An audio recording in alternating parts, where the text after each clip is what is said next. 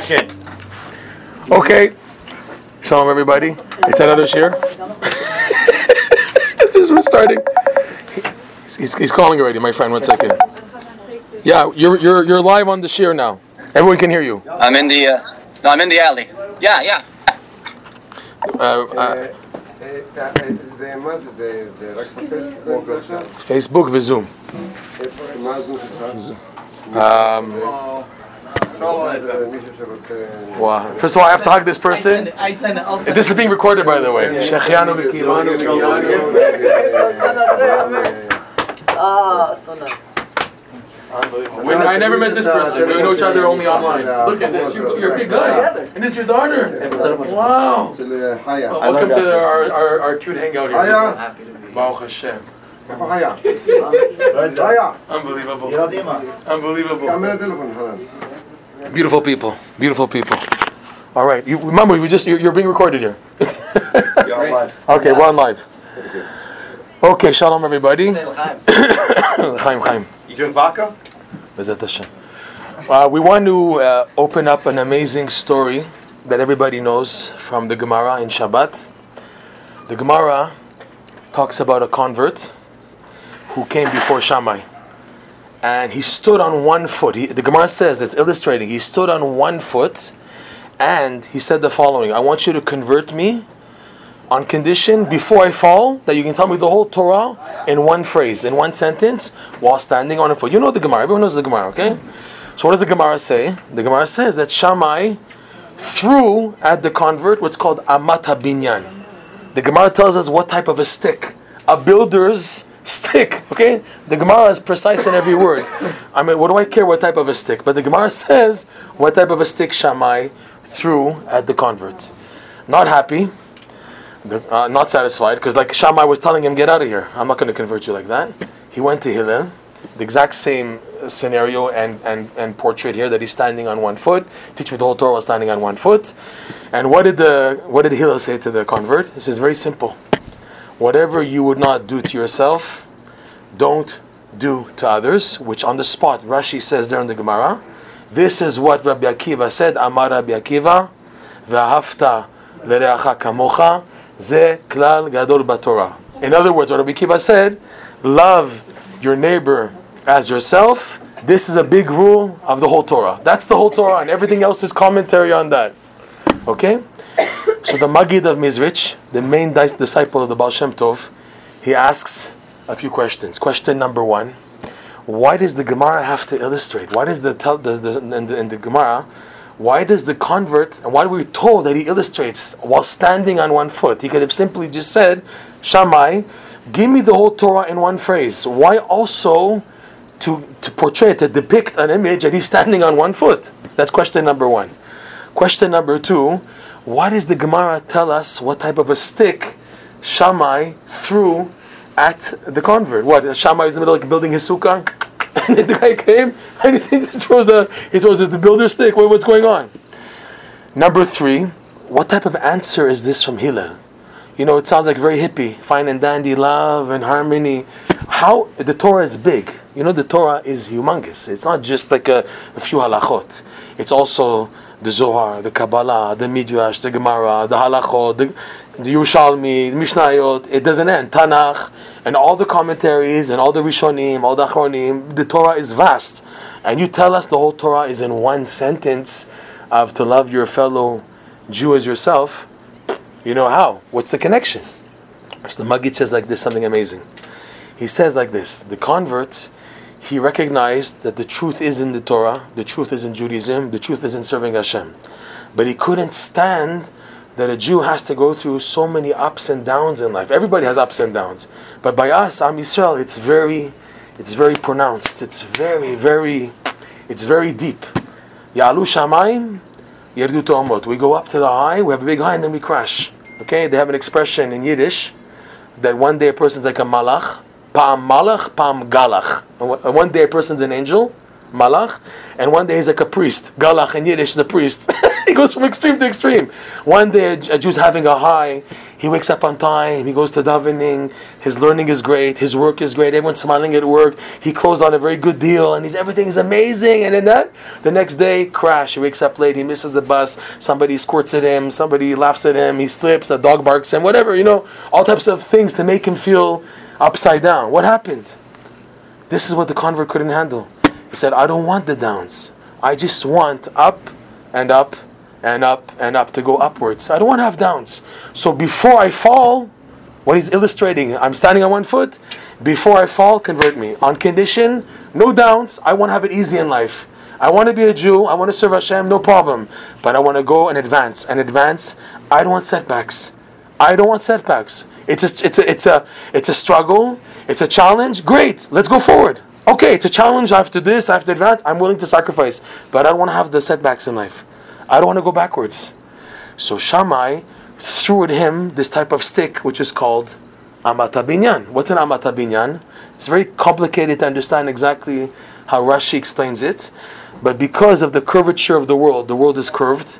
No building in the world is perfect by the millimeter ending. Everything has a bit or to the right or to the left. You can't have a building that's like 99 uh, millimeters to the to the to this to the fraction finishing at the corner that you start the next section of the building. Everything has just a little bit of extra or too much or too less. So he's hinting to him with this type of stick. You see, sometimes the building finishes to the right, too much, a little bit even, or to the left. So too in life. Sometimes it's chesed, it's good. Right is is chesed, is love, harmony, or it's to the left, it's sad, it's upside down. Okay? He said, I can't convert you unless you accept the ups and downs. That sometimes it's yamin on the right, which is chesed, it's good, and sometimes it's to the left, which is dinim, difficulties, harshment, judgments, setbacks, etc. The convert didn't accept it, no way. If it's all going to be fun, I'm not interested. So he went to Hillel, okay? Hillel had a different approach. Hillel was able to show to the convert that falling backwards in life is of the greatest benefit. It's even greater than advancing. The biggest advance is that when a person goes backwards. So in this, the Maggid Mizrach goes into a bit of Kabbalah to explain the secrets of a convert and about tshuva. What is the secret of a, of a convert and about tshuva, by the way? More of a convert. Let's go into a convert. The Arizal teaches that converts are basically neshamot of Jewish. They're Jewish neshamot. That's why they're called Ben Avram Avinu and Ben Sarah Imenu. They're the sons of Avram and Sarah because they're really a Jewish neshama. Just that, because of actions and previous reincarnations, their mission is to come back in this specific setting, this challenge, and to break through from it. To come back to their roots, their real roots. That's the idea of a, of a convert. Okay? So now, Hillel, going back to the story, Hillel was showing the convert, why are you coming to me now? Why didn't you come to me 10 years ago, 5 years ago, a year ago? Why did you wake up all of a sudden only now? And now you, you're interested in coming back to Hashem. What woke you up? What woke you up? So the, the, the Maggid explains like this that when a Jew goes up and then goes down, it's like a trampoline. How does a trampoline work? How does a trampoline work? Jump Trampoline, no, Yeah, jump, just, no, no, no, no. If you go up, if you go up, let's say le- level plus five, so you have to go down minus five. But how the trampoline works is once you go minus five, when you go back up, where do you go now? Plus six. It goes higher. But now you go low to minus six. And now when you go to minus six, you go higher, plus seven. And now you go down, minus seven. So the higher you go, the lower you go, but the higher you go. Okay, that's how it works in Judaism. Kol hagadol mechavero, gadol mimenu. The higher a person is in his level, he has the biggest yetzahara. In other words, don't think, you know, when you see the Chafetz Chaim smiling, you don't think, oh, he was born a tzaddik, he was born on the top of the mountain. No one is born on top of the mountain. The, the Gemara says even, the biggest tzaddikim, they have a burning yetzahara. Like it says in the Gemara, Nure be'amram. There was a there was a fire. Amram was screaming, "There's a fire inside!" But he was able to control it. The tzaddikim have the biggest yetzara. Yes, not like you think. Ah, he's a tzaddik. He can't fall. Yeah, it's it's, it's like Ajaba. His just opposite. His test is so much greater. What's the thing? That he has major mastery and control over the situation. If I was given for a second the Yitzhar of big tzaddikim, I wouldn't last even for a split second. It wouldn't work. What's the thing? Is they're holding at a level where they have the capacity to take it in, to hold with it, okay? So this is Judaism. It's up and down, up and down. So now people are very far, whether it's Baal Tshuva or, like we said, the converts in this case, okay? Their soul is in sleep mode. Let's say at minus 100, minus 1000, let's say. So now you have a Jew in Bnei Brak, let's say for example, the, Maggid doesn't say Bnei Brak, but this is the idea. Let's take, let's take someone from Bnei Brak. I got uh, Shimon, I say Reb Shimon from Bnei Brak. He's struggling to serve Hashem. So one day he wakes up on time and he has an amazing day in serving Hashem, and in the middle of the day has a crash that brings him down. But he gets back up and he starts again. We have a joke in Breslov that we say we like drinking Seven Up. Seven Up is a Breslov drink. sh- uh, drink. Sheva yipol tzaddik vakam. Seven Up. Sheva, a, a, a tzaddik falls seven times and he gets up. You got that? Like, you're not smiling. Man, okay. Chef seven up. So Shimon gets back up. He has that down. You know, the day started amazing, and in the middle of the day, up, down, up, down. He keeps on getting back up. So what happens is this Shimon is struggling. He goes up plus 10, he goes down minus 11, then he goes up plus 11, he goes minus 12, and this the trampoline effect, okay? Eventually he reaches plus a plus 1,000, but he goes down to minus a minus 1,000. And when he goes down to minus a 1,000, he taps into and connects those sleeping neshamot. You have neshamot of, of Yidden, of Jews, holy souls, who are just sleeping at minus 1,000. Okay? So when this Shimon goes down to minus 1,000, his light, he has light even when he goes down. Why does he have light? Why does every Jew have light when he goes down? Because he has the potential to go back up. If he has the potential to go back up, that means he carries the light with him wherever he goes. Right? Hashem ori. The light of a Jew goes with him in any darkness. No such thing as loy rara ki imadi, right? Gam ki elech beget salmavet. Even I go in the pathways of, of uh, the valley of death, I will not fear because you're with me. There's a light with a Jew wherever he goes. Okay? So now what happens when this Shimon goes to minus 1000? His light wakes up all the sleepy souls. So that when Shimon goes back up, okay, he pulls up with him all these other people, all these neshamot that are sleeping, he pulls up with him. This is what Hillel was telling the convert. Just like this Shimon helped you to come now, why are you coming now to convert? Because someone else, a Shimon, struggled in his ups and downs. He went down to your level, woke you up, pulled you up with him. That is the greatest kamocha. That is the greatest. So, in other words, just like others helped you to get back now and wake up now, can't have this, not now. Just like others helped you to, to be where you are right now to wake up, so too in your struggle, when you become a Jew, you will have ups and downs to help other people. Okay?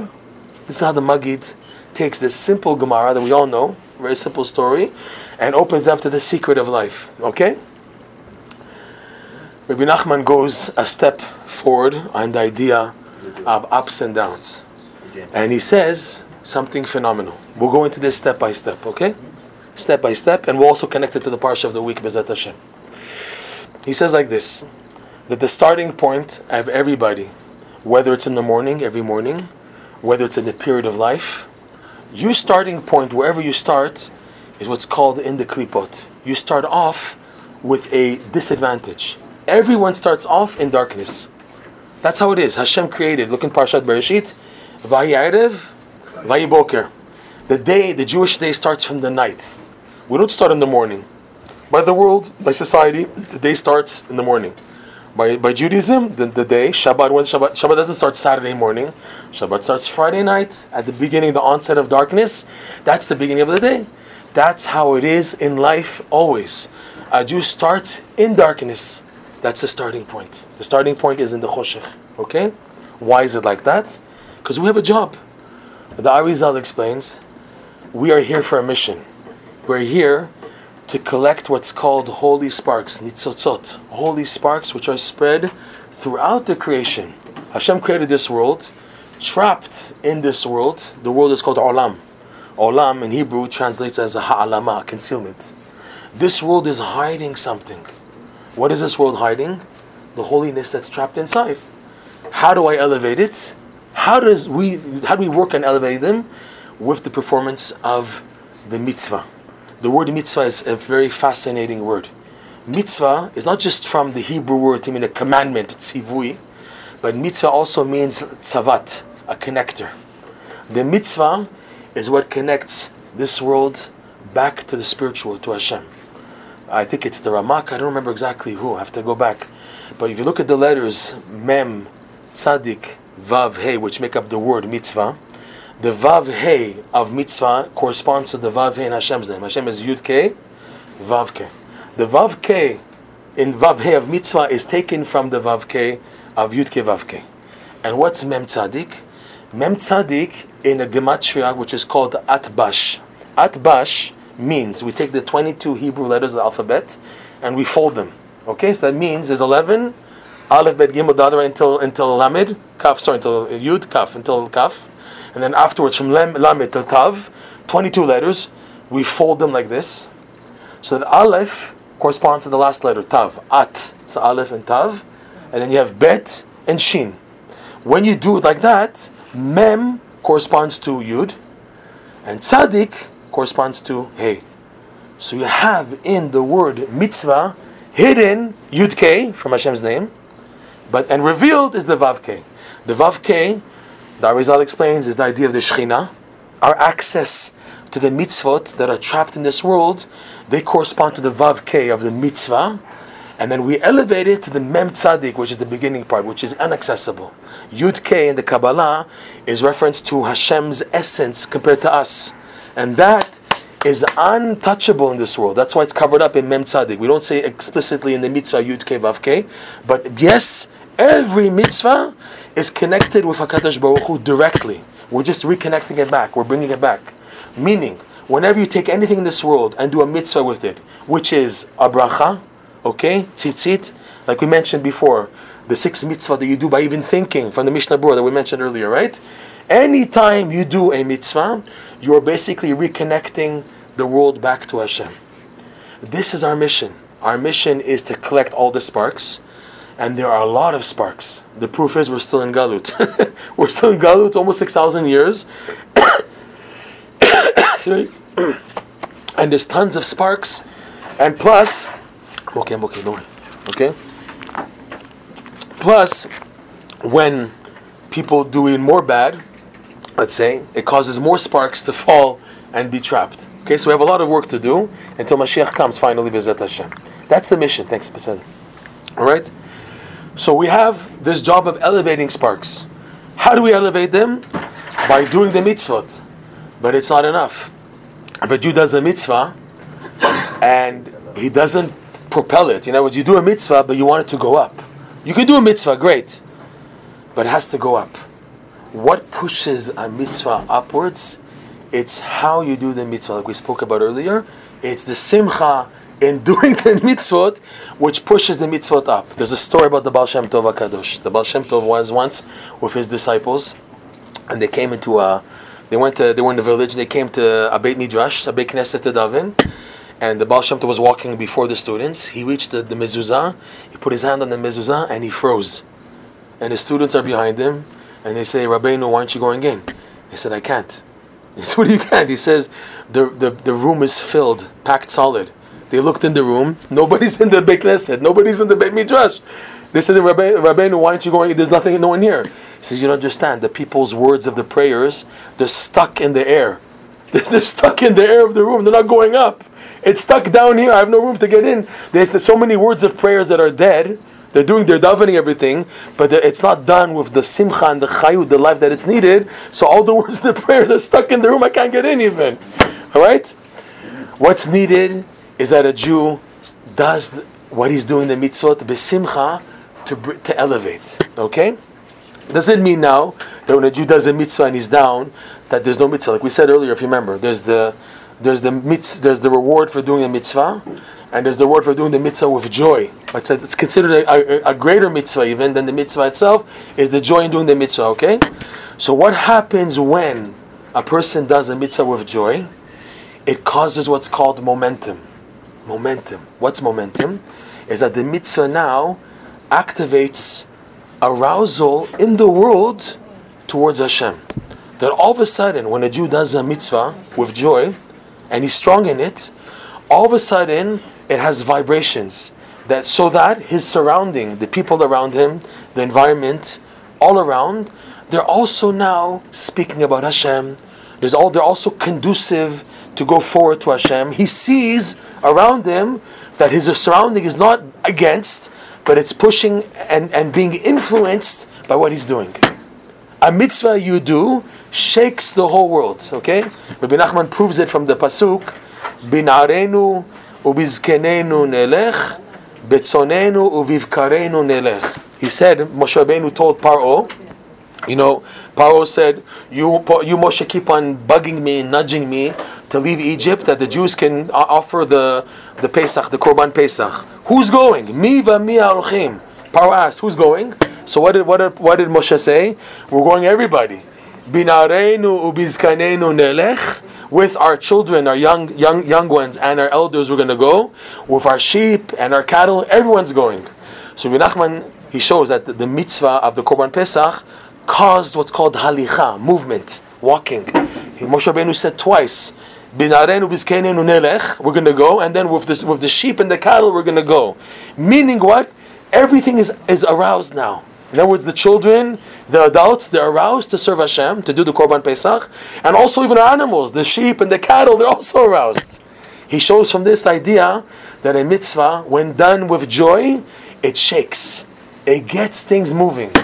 You see it on a personal level also. It's not something so far and so like uh, what's it called, untangible. This idea that if now a Jew in his personal life is working on being positive and doing what he's doing positive, it has vibrations. Yes, his surrounding becomes more, what's it called, uh, beneficial to his goal.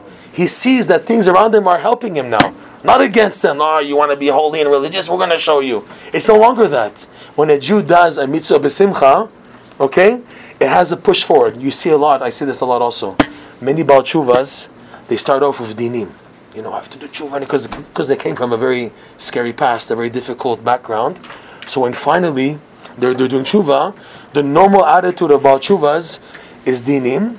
And believe it or not, because their attitude of being rigid and strict and harsh and judgment, that itself causes their difficulties. You hear this? What causes them to have a hard time is because they took on a harsh attitude. I have to do tshuva, I have to do tshuva out of suffering and pain, because that, that's what, look what I did, Hashem, I regret what I did. I'll come back, I have to suffer, I'll do it, yalla. And that causes even more difficulties for them. The key for everyone is to serve Hashem b'simcha. There was someone who complained once that he went to when he used to go daven by the, a certain grave of a tzaddik, he couldn't open up his heart, and he complained about it. He told another chassid, he said, "Every time I come here, I can't open up my heart." So he said to him, "Because whenever you come, you start immediately with all your problems. You start, I have this, that, that, that." He said, "Instead of starting with your problems, why can't you just start thanking Hashem and being positive on the good?" Giving thanks. And the attitude of giving thanks is so powerful, is so powerful that afterwards your heart is really opened up. Okay, it works both ways. Sometimes person is trying to be happy and it's not working, and he's he's being squeezed until he actually does cry out, and then after crying out and releasing what was bothering him, he's able to be happy. And vice versa, the opposite also happens sometimes. That a person, when he works a lot on being besimcha, the simcha activates his heart that when he needs to have a broken heart, they say in Breslin we have an expression. Every day, 23 hours of the day. There's 24 hours in a day. 23 hours is Purim, and one hour is Yom Kippurim. You got that? Yom Kippur is Kippur, like Purim. Meaning what? 23 hours of the day we're happy. I work on being happy and positive. And there's a time in the day to confess and to feel the pain of my sins. But there's no mitzvah to walk around all day long with that. That's for a time of the day. Okay? Most people, what is it? I'm going off a little. I'm sorry I'm going off, but this is so important to mention. Most people crash when they have a down, and at that point they begin to feel guilty and everything. That's the wrong time to feel guilty. Because if now you're down and you feel bad about yourself, it's only going to keep you down even more. What's needed is yes, to act as if nothing happened. Yes, you pretend, but you're fooling yourself. I don't care. I have to fool myself now to get out of this situation. When I'm in a good frame of mind, when I'm positive, then I'll confess, then I'll feel bad about what I did, everything. But not now. Now, when I'm down, forget it. When I'm down, I have to pretend as if nothing happened to start again. But if a person carries the guilt with him when he's down, forget it. It won't work. It won't work. Okay. Let's go back to the now the, the, the structure now. When a Jew does a mitzvah b'simcha, it causes momentum. The momentum gets his surrounding activated, being positive, beneficial for him and for everyone else. In other words, there's a push of, of advancement that people are interested in Hashem, people are interested in serving and, and coming back, people are interested in doing mitzvot. It's contagious, in other words. When that happens, when good is present in the world, this becomes a vessel, a kli for bracha, blessing. Okay? Now, what is blessing? When you hear the word bracha, what most people think is bracha? To have parnasa, par, parnasa, okay? have parnasa, freha, parnasa, right? Parnasa, okay? Children, breot, parnasa, okay? What's bracha, most people? That I have my health, that I have my children, and I have prosperity. The Zohar says wrong. The Tikkun Zohar says the real bracha is sechel, intellect. The real bracha is that you have experience and awareness of Hashem heightened. The Tikkun Zohar opens the word up, Baruch. What is Baruch? Bet, Resh, Vav, Chaf. What's Baruch? The Tikkun Zohar says Baruch stands for the following four words.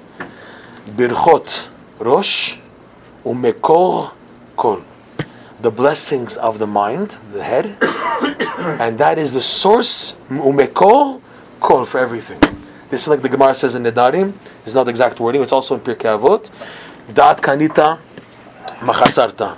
Daat chasarta, makanita. If you have daat, if you have the knowledge of Hashem, you lack nothing in life. Because wherever you turn, you see Hashem in your life. So what could be greater than that? And what's missing? if everywhere you turn you see Hashem in your life, that is the greatest blessing. You can choose, or a fancy schmancy mansion in Beverly Hills and all the money you want, everything, but you don't see Hashem in your life, or to have a 50 meter little apartment in Yerushalayim, let's say, and barely have bread and butter, but you see Hashem in every part of your life. What's the choice there? What are you looking for? And you're happy. The guy who has the nut a little bit, he's so happy and he's besimcha and he's enjoying it. I'm in Eretz Yisrael, whatever, okay? Or the guy who has in Beverly Hills what he has. Who has the better upper hand, okay? It, the, the bracha is in sechel. It can be that Hashem will make it that the bracha of the intellect will bring also wealth, like was the case by Rabbi, the one who wrote the Mishnayot. Rabbi, Rabbeinu HaKadosh, Rabbi Nasi, was extremely wealthy. Rav Ashi, wrote the Gemara, was extremely wealthy. Moshe Rabbeinu, who brought the Torah, he had a type of an, a precious stone called sanpirion, which he found in his tent while traveling in the desert, and he became very wealthy, right? Psolet, psolet. Remember psolecha, the psolet, the the the Hashem uncovered Moshe's Moshe Benu's eyes to dig in his tent in the, in the in the desert, and he found this expensive stone that from it were made the second tablets. The second tablets were made from the San sanpirion, and what was chiseled out, Hashem told Moshe Benu, "It's for you." Psolet lecha. You keep the leftover, and the Gemara says, "Misham." Ne'ashad Moshe, Moshe Rabbeinu became wealthy, extremely wealthy from this. They had wealth, but they had that. And the daat is what gave value to their wealth. Without that, without the daat, there's no value. Okay? So the main bracha is that a person has daat. And Rabbi Nachman tells a person if you are what's called a Baal Nefesh. A Baal Nefesh is a term used for someone who's more concerned of their ultimate life, their true purpose in life, than just the physical limitation. You have people who are concerned for this world, and there are people who are smarter. They're what's called a Baal Nefesh. They're concerned and they look at the bigger picture of life. That my 120 years maximum in this world is part of a much, much bigger picture, and I'm looking at the bigger picture, so I have a better focus of what I have to look for in life. So Rabbi Nachman guides, he instructs a person if you are a Baal Nefesh, if you are concerned about your bigger picture and the bigger picture of the world, so you will aim high for the bracha of Sechel. This is what King Solomon did. King Solomon was granted by Hashem, what do you want? I'll give you anything you want. And King Solomon told Hashem, I want the bracha of sechel. I want wisdom. right? The wisdom to, to discern, to, to come closer to you, to understand you, Hashem, to, to serve you much better. Hashem gave him that, and automatically had everything else. Okay? So this is the bracha that comes down when a person now does the mitzvot besimcha. His goal, his the, the, the, the result, the repercussion is that he has the bracha of sechel. Okay? So now once a person has this bracha called sechel intellect, it's natural, it's normal that such a person will want to advance and advance and advance and try to connect to Hashem at the highest level. The highest level for us of Hashem is called Or Ein Sof, the light of the infinite one. Hashem is called the infinite one, and that's the true light. In fact, all light that a person experiences in life, any light that you have, is coming from the Ein Sof. Watch this. The word for light in Hebrew is Or. Or. Aleph, Vav, Resh. Aleph is 1, Vav is 6, that's 7, and Resh 200, that's 207. Ein Sof, the infinite light of Hashem, the infinite one.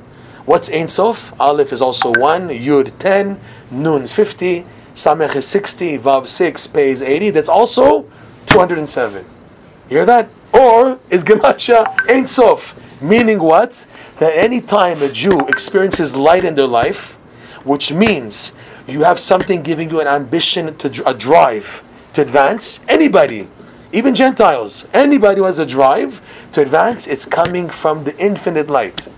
So it's the nature, Rabbi Nachman teaches, the nature of a person who's exposed to this light to run after it. Where do we see that, by the way? We saw that in Kabbalat Torah, the receiving of the Torah at Har Sinai.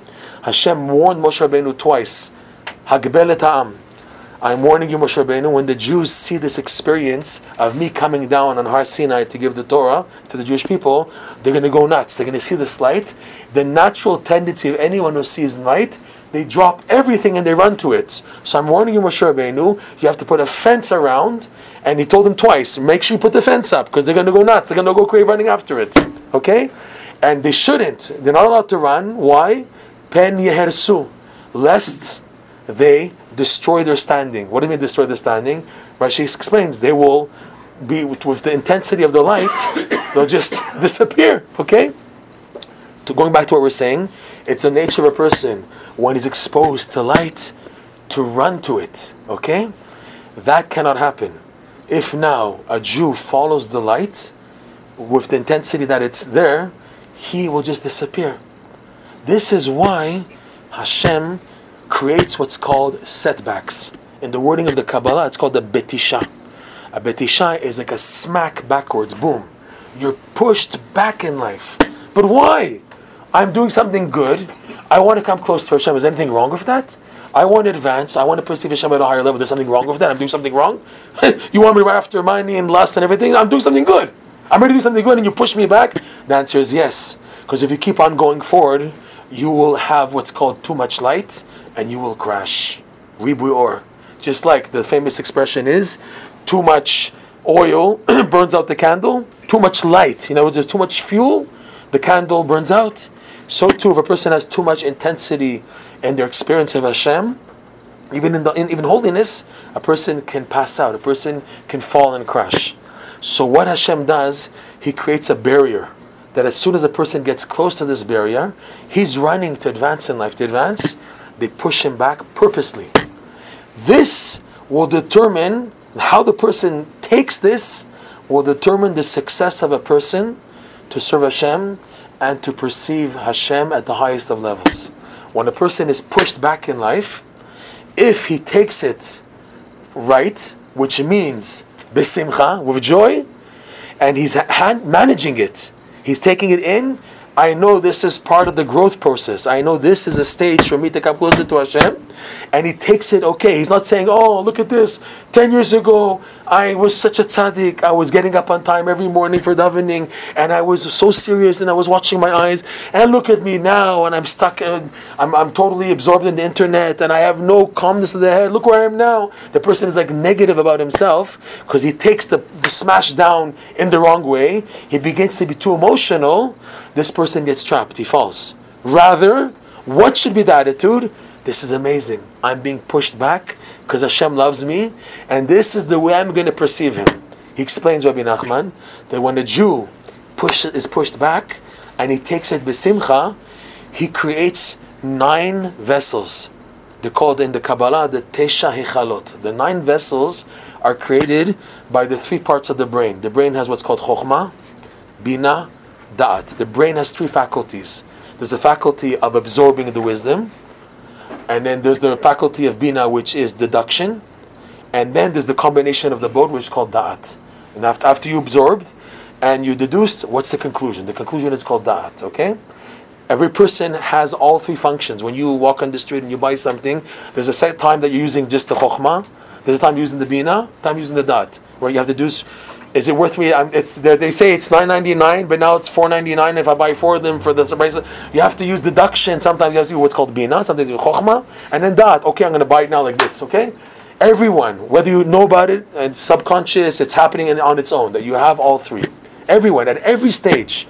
Even when learning Gemara, learning Zohar, even in Torah, there's a part when you're learning a Gemara, you see what he's saying, what Resh Lakish says, what Rabbi Yochanan says, and there's a conclusion. Say, wait a second, what is he saying here, this and that? You're using also a chokhmah, absorbing the wisdom, using the deduction, and then you have the conclusion. It's every type, every part of life you have that. In business, at home, in learning Torah, in your health matters, everything has these three areas. When a person is bounced back, okay, these three become intermingled. So it becomes three times three, creating the number nine. Because you have now nine combinations of these three, because they became intermingled. You have Chokhmah bin Adad, Dad Chokhmah changes the, the order and making nine different combinations, okay? When this is done properly, okay, when a person does this besimcha, he's able to perceive Hashem at such a high level then even if he were to be stuck in the Beit Midrash for a million years learning Torah non-stop, he will not perceive what this person does. Which means the greatness of Torah study is to enhance your capacity of your brain and your soul at the maximum, so that when you're pushed back in life, you begin to pursue Hashem at the highest of levels. So Torah study is needed, but on condition that you have a bounce back in life, because everybody has a bounce back at least people who are pursuing Hashem. There are people who are dead. You're like you know in the hospital, the person's alive. He's dead. Okay?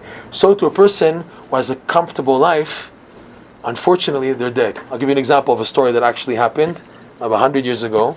There was a guy, he was a total am ha'aretz. He knew nothing. He knew nothing. His name was Rav Nachum, Nachum Schuster. He knew nothing. He only knew how to read the Hebrew alphabet. When he had the Siddur, he was able just to read. He had no idea what he's saying. He had no idea how to learn Torah. Nothing, nothing. Okay? He found out of this devotion called getting up at Chatzot, getting up at midnight and crying over the destruction of the temple. And he started doing it. He started waking up every midnight. He went to the local Beit Midrash, to the women's section of the Beit Midrash, and he sat on the floor and he started saying Tikkun Chatzot. He had no idea what he's saying, but he knew that it's crying over the Beit HaMikdash that was destroyed and Mashiach is not here, and he would do that every night. The same Beit Midrash that he was in, there were a group of Talmidei Chachamim, big Torah scholars, that they had a good life. They were learning all day and learning into the night up to midnight. So they would finish learning at midnight. When they would go home to, to, to go home after learning at midnight, they saw this Rav Nachum coming, coming to, to the Beit Midrash to do Tikkun Chatzot while they're leaving. They said to themselves, "What's he doing? What's he doing coming at midnight? Let's see what he's doing." They went to see that he's doing Tikkun Chatzot. They started to crack up. This guy doesn't even know how to read, doesn't know even Aleph Bet, doesn't know even Mishnah, basic Torah, and he's getting up at midnight. That's for tzaddikim, maybe big people who are already accomplished and there's somebody. Let them cry over the Beit Hamikdash. What's this? Nobody crying over the Beit Hamikdash. So they couldn't hold it in. They went to him. They said, Rav Nachum, you know, you're wasting your time. Why don't you go learn basics of the Torah? Go to like an Or Sameach program, whatever, Aish HaTorah. Go learn basic Torah. Get your ArtScroll book. Start learning your Chumash, Rashi, Mishnayot, Halacha. What do you, what do you, what do you up Chatzot? So he said to them something unbelievable. He said to them, "Listen, listen to what you guys are telling me. I have nothing. Okay, you guys, you guys have everything. You guys learn Torah all day. You guys learn Torah into the night. You guys don't need the Beit Hamikdash. You have you have Gan Eden. I have nothing. Like you said, I have nothing. I can't even read. I need the Beit Hamikdash. They heard that. They said, "Whoa, what is he telling? Are we, can, are we listening to what we're hearing? What is he telling us? We don't need the Beit HaMikdash. Wait a second. Do we really feel like that? Yes, we do feel like that. We feel comfortable in Galut. I have my Kollel program. My father-in-law is taking care of me. I have Gan. I'm learning all day, and all night. And everything's just fine and dandy. Do I miss the Beit HaMikdash? Is it missing in my life? No. And if now I've reached a perspective that I don't miss the Beit HaMikdash, could it be that my perspective is wrong? They woke up. These two guys, they went to him. They had a total change in their life because of a simple Nahum guy was a Torah Ma'aretz, but he said a word of truth from the depths of their heart. To go back to what we were saying, you have people who are living in dead mode, even in the Torah, chas shalom. People who have everything comfortable, even in the Torah, and today, as you can see with society and technology where we're holding, it's very easy to be a Jew today. There's so many kosher products. We have the most mahadrin, the mahadrin of tefillin. Everything is done perfect. It's much more easier to be a Jew today than it was like 100 years ago, 20 years ago. Sukkot are very much easier to build now. We can get access to the best lulavim, the best etrogim. Everything is accessible. Shabbat is not so difficult. We have air conditioning. We have this, timers, crock pot. It's easy. Okay? But wait one second. What's my perspective? Am I striving? If I'm striving, then I'll have this up and then smash down. If I'm not striving, it won't take place. So going back to what we said, when a Jew now strives to come back to Hashem, he's pushed back, okay? Even if he's a Torah scholar and he's looking for the truth, he'll have this pushback. How he takes it with the simcha will give him the, uh, the ability to perceive Hashem at the highest level, that even if we're learn Torah all day long, he won't perceive it. We see this in halacha. The halacha says, for example, when you see an old man, even a non-Jew old man, there's an obligation to respect him, to stand up in front of him, etc. Why? Because of what he passed through in life, and he's still around. He's still on his feet. He's 80 years old, and he went through the challenges of life. He earns our respect. Why? Because there, like there's a famous expression, life itself is the biggest teacher of a person. The challenges that a person went through in life educate a person more than anything else. It's the, the living through the life which show gives a person an advan- advantage over these young guys. These young people, they think they know everything and everything, but the old person, he's laughing at them. Go through what we went through, and let's see how you think afterwards, right? This is the secret, that a person goes through what they went through, the experience. So to here, that a person with the challenges, that he goes up and down, this what builds his perspective. Okay? What comes out of all this is how you ascend. This is the, the top, the, the theme of the class today will determine how you descend. If now your ascent is besimcha, which means that you value every stage, every good that comes your way, you're always saying, Thank you, Hashem. I appreciate this, and I don't act I deserve it. So let's go, let's go. Some people, there's too much good happening, and they have no yishuv hada'at. They have no calmness of the mind, so they're always running to absorb, absorb. Bolea, he wants to swallow and swallow and swallow up, and he doesn't take a second to appreciate what he has. Such a person, when he gets the bounce, he crashes. Why does he crash? Because there's no simcha in his life. Why is there no simcha in his life? Because his ascent wasn't done properly. What was done wrong in his ascent? There was no appreciation with joy. So that when he got to this bounce back, he's advancing in everything. He did simcha, he did mitzvot simcha, but the simcha is always necessary to be there at every stage. Not to forget where you came from. A person should never forget where he came from. Most people, you see, they're in Egypt, they got out, and what does the Torah say? Veram levavecha. Then you forget where you came from. the person gets haughty. Look where you were. You were in Egypt yesterday, and now all of a sudden you're a big shot. Remember where you came from. That's the secret for, uh, for success. That a person always keeps in mind hakarat recognition of the goodness that Hashem gave to him. If a person maintains that attitude, when he faces the down, the descent, it's done properly. The descent is done with simcha. Number one. He sees the benefit of it. He sees that I'm only going to gain out of this. I'm going to go it higher than I ever imagined, more than I can ever even imagine. So the ascent determines the descent. This is hinted to in this week's parsha, the opening pasuk. Re'eh anochi noten lifnechem hayom beracha uklala. Re'eh, see, see that I, I, Hashem says, I am placing before you bracha uklala. Let's read the verse like this. Re'eh is the gematria of 206. Resh is 200. Aleph 1. Hey is 5. 206. Plus 1 for the word. Or. Again, or. Re'eh. See. Light. The Ein Sof also is Gematria 207. In other words, Hashem's infinite light is doing what?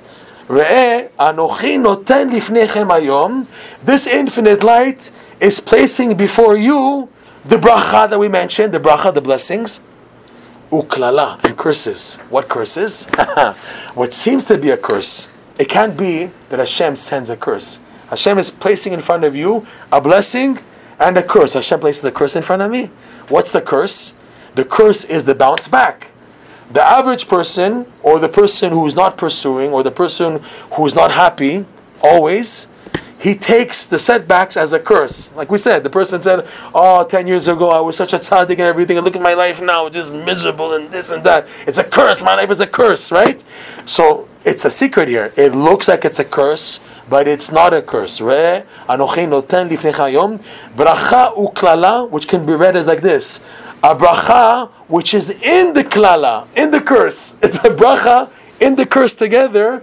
It's not a curse. It's really a blessing in disguise. How can I discern that it's a blessing in disguise?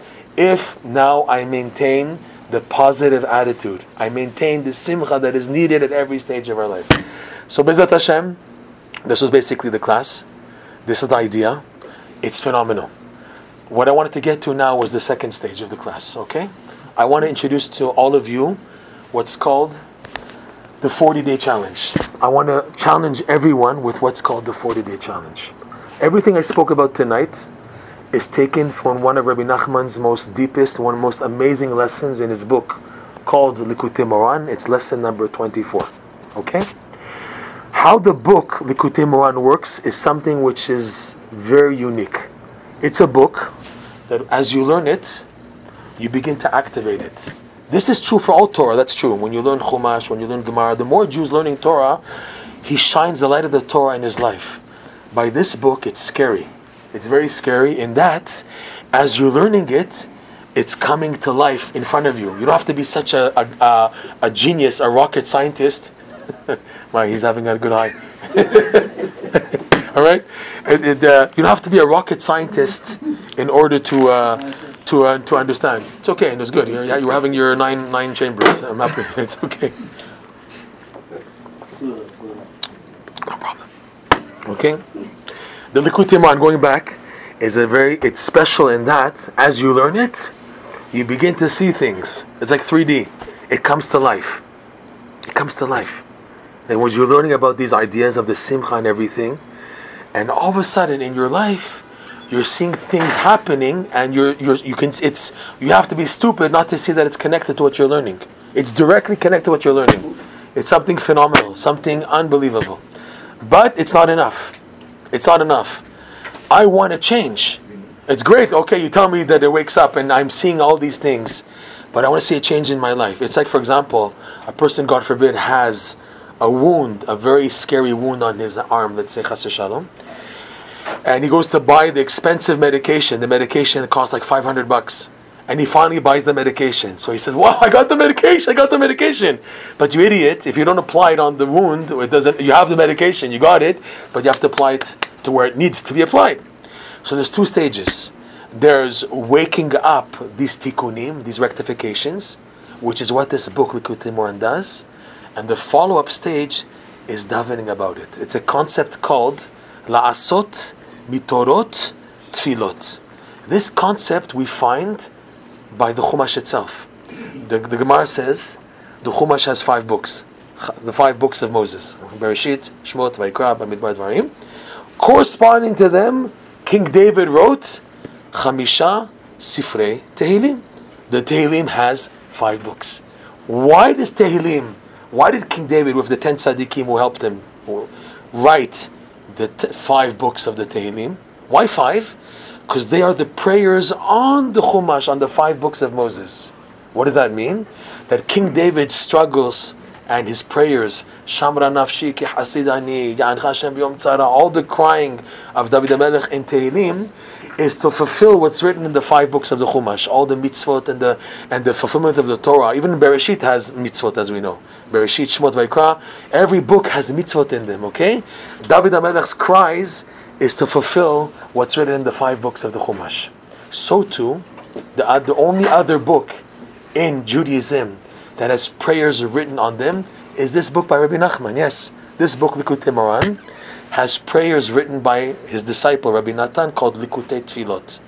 These prayers, I guarantee you, they're prayers that you've never seen in your life. It's not just like my daily Shacharit and Minchan Arvit and Tehillim.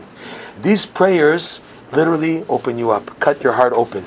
They open you up to really express what's inside of you. So each lesson in Likutei Moharan has a corresponding prayer.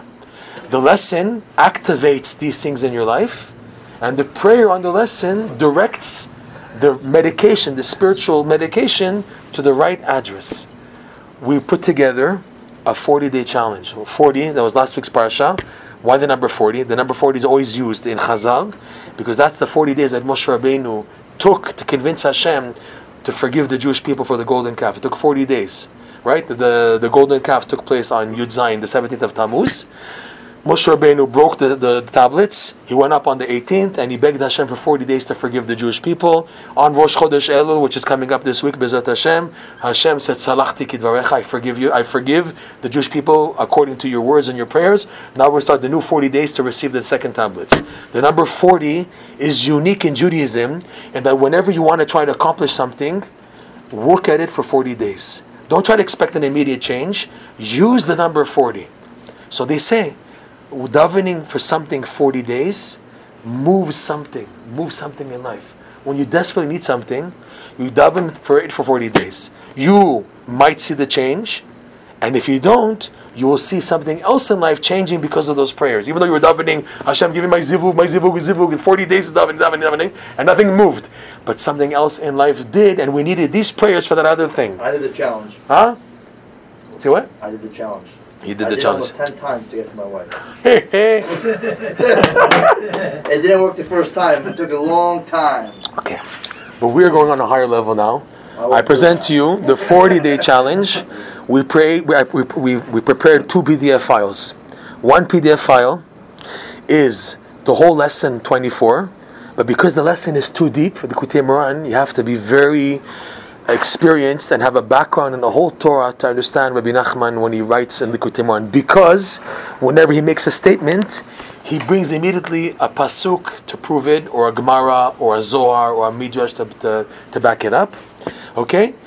Because that, Rabbi Nachman told his disciple, I know my book is difficult. I want you to collect all the practical points from each lesson. It's called the abridged Likutei Moharan, the Kitzur Likutei Moharan. We prepared a PDF file with the whole lesson in Hebrew and in English in order to activate it in your life with the prayer, the entire prayer in Hebrew and in English, plus another PDF file of a 40 day challenge chart. What to say every day for 40 days. Again, this recurring, going it over and over again, will move something. You will see a change. If you're sincere and honest in doing it, you will actually see a, a change. Please be in touch with me for this PDF file. It's available to everybody. I, I know we're, it's, a, it's a sheer, but you can contact me on email. Breslov Therapy, B R E S L O V Therapy. This, it's, this is Mamasha Therapy, by the way. This is literally the therapy of the Neshama. So it's breslov at gmail.com or by WhatsApp. I hope you're writing this down. 732, the number's on the page there. 732 800 1863.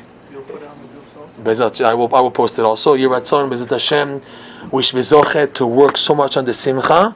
When this is done properly, ki besimcha tetzeu, Mashiach will come through our simcha, Bezat Hashem.